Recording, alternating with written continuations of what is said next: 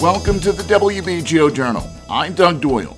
Today, we'll hear from Vice President Harris, who had plenty to say at this week's NAACP National Convention in AC. We need people who will defend our rights up and down the ballot. WBGO's Gary Walker chats with trumpeter and artistic director of NYO Jazz, Sean Jones, about a new tour that kicks off in New York the the big band, in my view, is or is America's orchestral format. And so, at some point in time, it is my dream that the big band eventually can stand right next to any orchestra. And I'll chat with the organizer and two filmmakers at this year's Women in Media Newark International Film Festival. Uh, filmmakers are probably the most courageous women that I know because they stand naked. There is nothing shielding them. All this coming up today on the WBGO Journal. Vice President Kamala Harris visited New Jersey earlier this week, where she delivered remarks at the NAACP National Convention in Atlantic City, urging attendees to vote in this year's midterm elections. WBGO's Tennyson Donyéa has more. Harris recalled America's history of racism and voiced support for abortion rights, tighter gun restrictions, and promised to reduce high rates of maternal mortality for people of color and people living in rural areas. She said the Biden administration also wants federal lawmakers to pass measures protecting voting rights. The freedom to vote is the freedom that unlocks all others. Is it is a catalyst for economic justice, for social justice, for racial justice. And generations of leaders gave their sweat, their tears, their blood in its defense. We need people who will defend our rights up and down the ballot, from district attorneys to state attorneys general, from local sheriffs to governors. And we need two more votes in the United States Senate. While it was clear Harris had many supporters in the crowd, some attendees like Tasia Perry said they had not been too impressed by the Biden administration's performance since it took office last year. I would like to hear her address her promises during her campaign regarding student loan debt forgiveness. This year marks the 113th NAACP National Convention. Tennyson Donyéa, WBGO News. Trumpeter Sean Jones has played with many great players. He's also an incredible educator and the director of NYO Jazz, a big band ensemble based at Carnegie Hall, made up of top student players from across the country. WBGO's Daybreak host Gary Walker recently spoke with Sean Jones and two of his students about their new recording, We're Still Here, and a nationwide tour that kicks off July 28th at Carnegie Hall.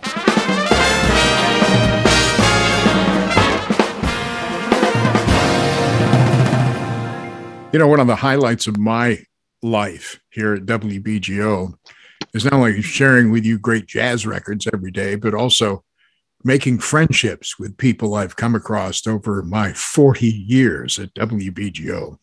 And such is the case with a cat that, like me, comes from Ohio, Warren, Ohio.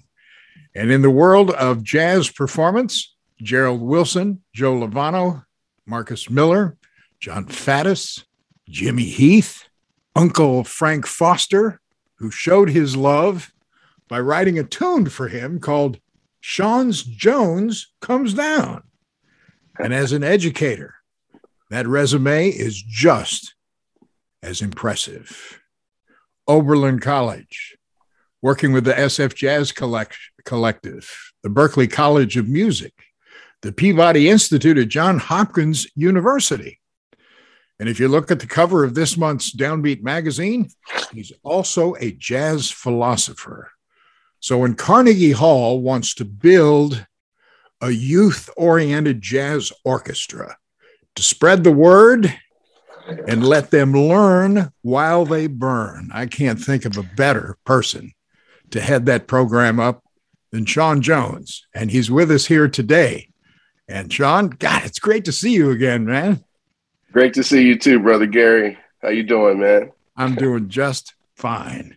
And along with Sean, we have a couple of the students from the NYO covering the world of Jacksonville, Florida.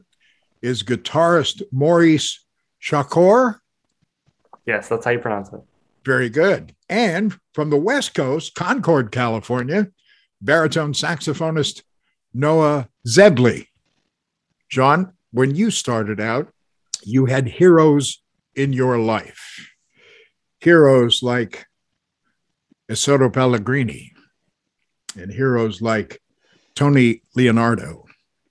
What is it that you learned from them that you bring to the table to inspire these young people who are our answer to the real ambassadors that Dave and Iola Brubeck put together in the late 50s? Wow. Well, thank you for that question. And it's, uh, again, it's great to see you, my friend. It's been a long time uh, since we've actually seen each other. So I'm happy that we we both made it through 2020. uh, but the uh, to answer your question, I would have to say specifically with Isoto Pellegrini was that he never gave up on me. Um, there was a time in my early uh, uh, attempts to play the trumpet uh, that after my second lesson with him, that I got so upset because I couldn't, I just couldn't fathom the idea that I could play what he could play because he was a fantastic classical trumpet player. He could play all double tonguing, triple tonguing, all of that stuff really fast all the time. And I said to myself, well, I'm not ever going to be able to do any of that stuff. So I, so I quit lessons. Now, this was all in my mind, by the way. I quit lessons. So he called up my mother. He says, Why didn't Sean show up for the lesson today?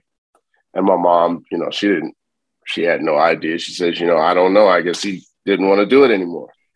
So he told my mother to make sure he's ready in 35 minutes. So he showed up at my house in his little uh, Italian sports car that he had. He had an Alfa Romeo, and I got in his in his car, and he started to drive really fast down the highway. I think he might have gotten up to like 110 or something like that. Yeah, and you know, in Ohio, man, you could do that on those flat roads, to, and it's not such a big deal, especially back then. So he pulled over to the side after driving uh, at this speed for probably about maybe like 10 minutes, you know, like on and off. And he said, How did that feel? I said, It was scary and exciting at the same time. And he said, You stick with me, and that's how I'm going to make sure your career ends up. And so he basically showed me possibility and what could be done on the trumpet. as far as Tony Leonardi goes, he was just about the fundamentals and about swing and about making sure that the roots of the music were intact at all costs. So he wanted to make sure that it, at all costs it was swinging and he had a serious depth of integrity. And that goes for all of my mentors, man. Dennis Reynolds, who was with the Basie band for us for a little bit of time in the 80s, he was the same way. And I was just really lucky growing up around those wonderful people. When you listen to Sean talk about his early years, Tony was uh, associated with the Woody Herman band. And that large ensemble is quite the palette, isn't it, for expression in the world of jazz. And so it's no just chance that we've come together to talk about the National Youth Jazz Orchestra. Yeah, you know, the the big band, in my view, is or is America's orchestral format. And so at some point in time, it is my dream that the big band eventually can stand right next to any orchestra. So imagine if in the United States, any major orchestra, Seattle, New York, Philadelphia, et cetera, et cetera, they had a big band accompanied with it. That's what should be happening in the United States so that we can have an orchestral format for all of our music, not just jazz, R&B, soul, funk, R&B, all of that. If we are able to have a large ensemble format to present our music in those concert halls, then I think that we're moving in the right cultural step. I saw a big band a couple of months ago, and their focus was the music of the Allman Brothers. And I'm telling you, man, they raised the roof off the place. But as you talk, both Noah and Maurice are sitting here and they're nodding their heads yes. Noah, I'll start with you. What is it that you find special about being involved with the National Youth Orchestra? Well, there are so many incredible aspects of being a part of NYO Jazz. Um, the musicianship is just at such a high level amongst these young, honestly, professionals. And along with playing such high quality music, it's a group of friends. We all get along so well and it's just great to be an environment in an environment where everybody is accepted and everybody really wants to be there to play the music. And the interesting thing about it too is you're talking about people that come from Baltimore and Los Angeles, Concord, California, like yourself, Miami, Florida, Seattle, Washington, Foster City, California, Noblesville, Indiana, Ocala, Florida, Miami Beach, New Orleans, Seattle. So it's all these different cultural aspects that are all coming together under one umbrella. So it's actually it's much more than music, isn't it? Yeah, it's a community that we build together from one coast to the other and everything in between. It really is playing music together and building community and friendships with one another. Just like Dave and Iola Brubeck did back in the late 50s and early 60s with Lambert Hendricks and Ross and Louis Armstrong, Carmen McRae, and, and many others with the Real Ambassadors Tour. They took it on the road. And it wasn't just to play music, it was to speak about the ideals of racism in America, about the cultural balance and some cases imbalance in America. But I guess more importantly, who we really are as a people. And Sean, I know you took the ensemble in 2018 and toured around Europe with Dianne Reeves. You followed that with a tour of Asia with special guest vocalist Kurt Elling. And coming up at Carnegie Hall on July the 28th is going to be a very special night for all of you because you're going to be on stage at Carnegie Hall with special guest Jazzmeia Horn. Yeah, it's really exciting, man. We're going to be uh, uh, doing our thing once again. We got through the pandemic, was able to do the record. I'm sure we'll talk about that a little bit and uh, do some streaming but we're, we're coming back live after two years. And you know, uh, you mentioned all those places that we're going to, Gary, and um, you know the great thing about what we do with NYO Jazz is we get to represent what it means to truly be a democracy. And in the words of my good friend JB Dyas, jazz is the greatest representation of democracy because it affords or allows for individual freedom but with respect to the group. And we represent that all over the world with the NYO uh, musicians. And Noah, you're exactly right. These young professionals are much more advanced than I was, uh, not just musically, but emotionally and spiritually. And I believe that their generation is going to take this thing a step further and really make sure that the music is not just out there when in sound, but the spirit that is that is supposed to be represented in that uh, reflection that I shared from Brother J.B. Dyas. I believe that they are the ones that are going to really start to be able to open that door. You're absolutely right, man. And it's not just with jazz music. I mean, any collective thing that happens and happens right and comes out with positivity is due in large part to the individual contributions of the people within. And the contributions of a couple of young people with us here today Noah Zebley, a baritone saxophonist from Concord, California. And on the other end of the country, Jacksonville, Florida, comes Maurice Shakor and he is a very fine guitarist. Now, he's 17 years old. And I point that out because when you listen to this new recording, We're Still Here by NYO Jazz with special guests Melissa Aldana and Wycliffe Gordon, you hear creativity and expression way beyond their years. Maurice, when did you start on the guitar, or was the guitar your first instrument? I know for for Sean, his very first instrument was the drums until his mom told him about his grandfather used to play the trumpet in World War II. And he thought, hmm, maybe I should go there. How did yeah, it happen uh, for you, Maurice? So I, I started on guitar um, when I was six. I was very young, but um, I didn't start getting into jazz until I think I was like 12 or 13 because my mom kind of like forced me into it. Um, but I mean, that was the best decision she could have ever made me do. Um, and I I do have like a lot of experience under my belt, but I feel like the experience I had before and after like becoming a jazz musician is kind of like completely different worlds because jazz is just such a different style of music to um you know just like any other style i would say. What was the feeling like for you? Because there were almost 200 applicants vying for like 20, 22, 25 positions at the NYO Jazz housed at Carnegie Hall in New York City. What was the feeling like for you when they said, Maurice, we want you to come?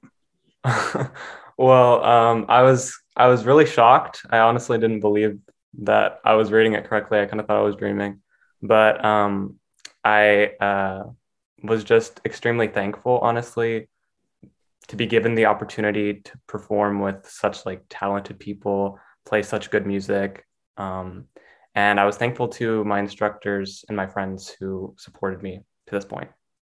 And for you, Noah, what was the experience like for you when they called you or sent you a letter and said, Hey, we want you to come? Also, like Maurice, uh, in the beginning, a little bit of disbelief, but once I finished reading that email, I zoomed right out of my room and just jumped all around my kitchen and told my parents. So we were all laughing and hugging each other. And it was just such a feeling of excitement and hope for what was to come. And, you know, I was really excited. Now, if I could use the word disbelief, that was the word that I felt when I first put on this record we're still here. Because I'm telling you, these these are young people, man, but they have been here before. I'm convinced they have been here before. And the new NYO Jazz record, which was captured, by the way, up at Purchase College, is just outstanding musicianship under the artistic direction of Sean Jones and with special guests Melissa Aldana and featuring Wycliffe Gordon.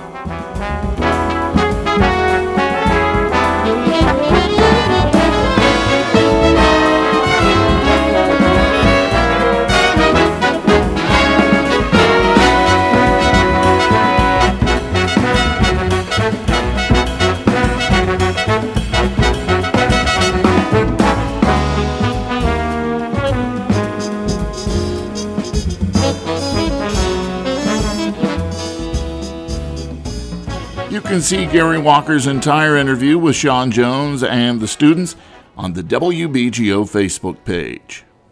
Women in Media Newark is an organization that educates the public about issues affecting the lives of women using film, video, and new media as a platform.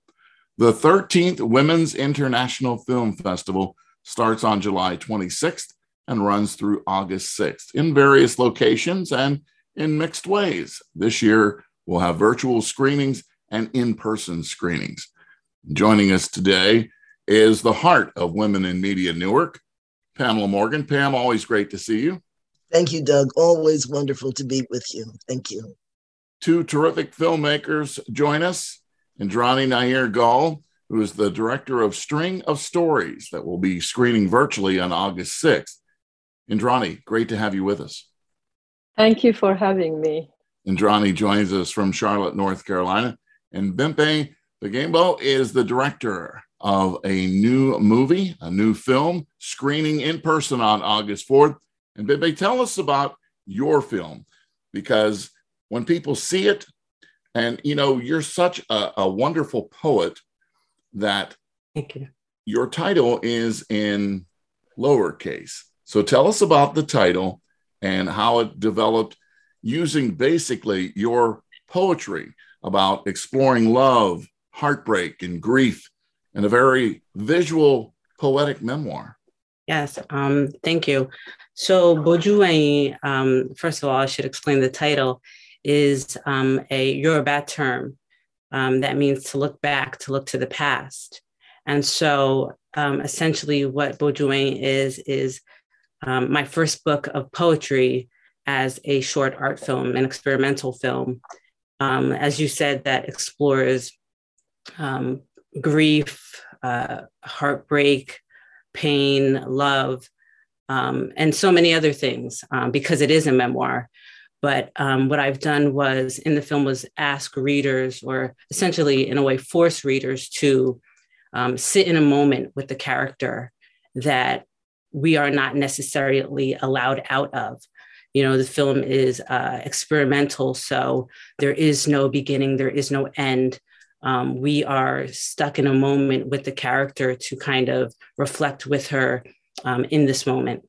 And this film has already received attention. Honorable mention for narrative film at the LA Film Awards, an official selection of the Venice Shorts of California Film Festival. So, congratulations on that.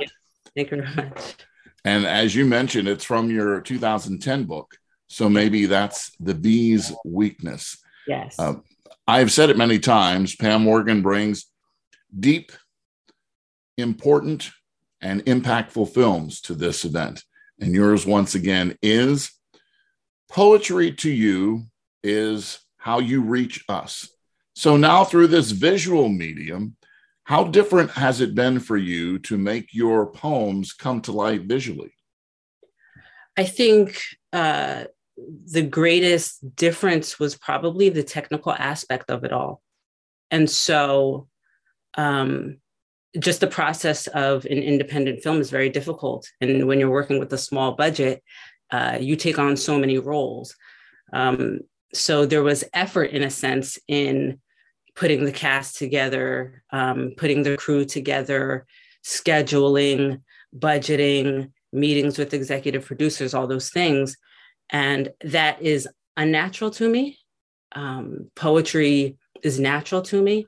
And so to to you know do the more organizational and technical um, aspects of putting the film together was was difficult but um, the visual aspect was also very natural so I, I you know until you do it you're not quite sure how it'll all turn out. But um, conceiving each poem into a visual for the audience uh, was a very um, natural process for me.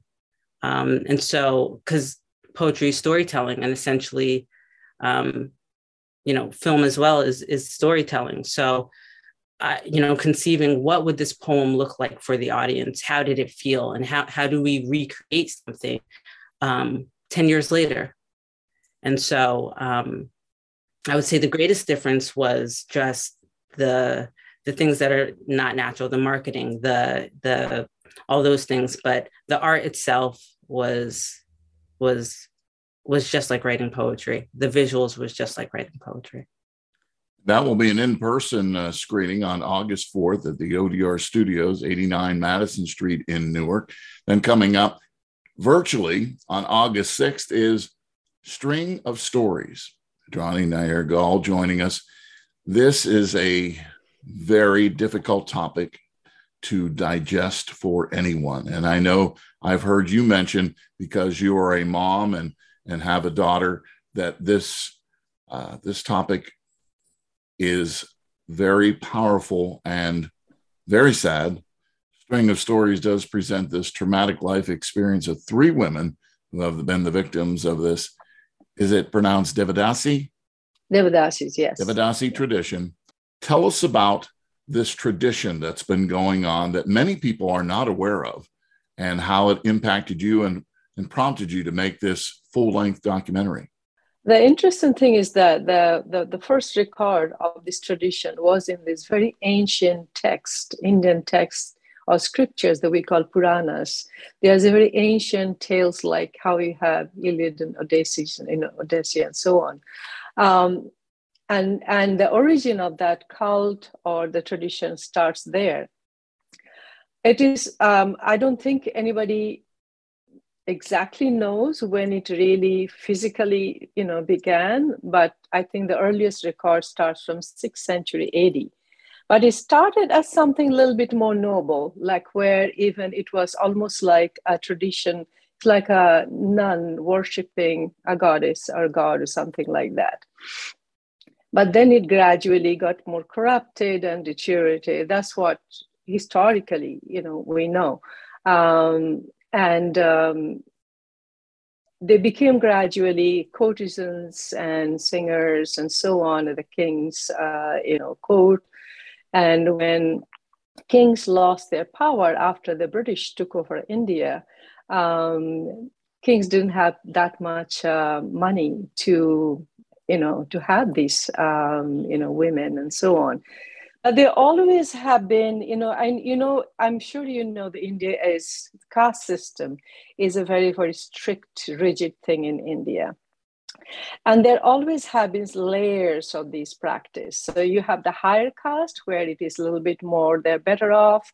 Um, and the ones that are lower caste were never that fortunate to enjoy much benefit and they often were exploited.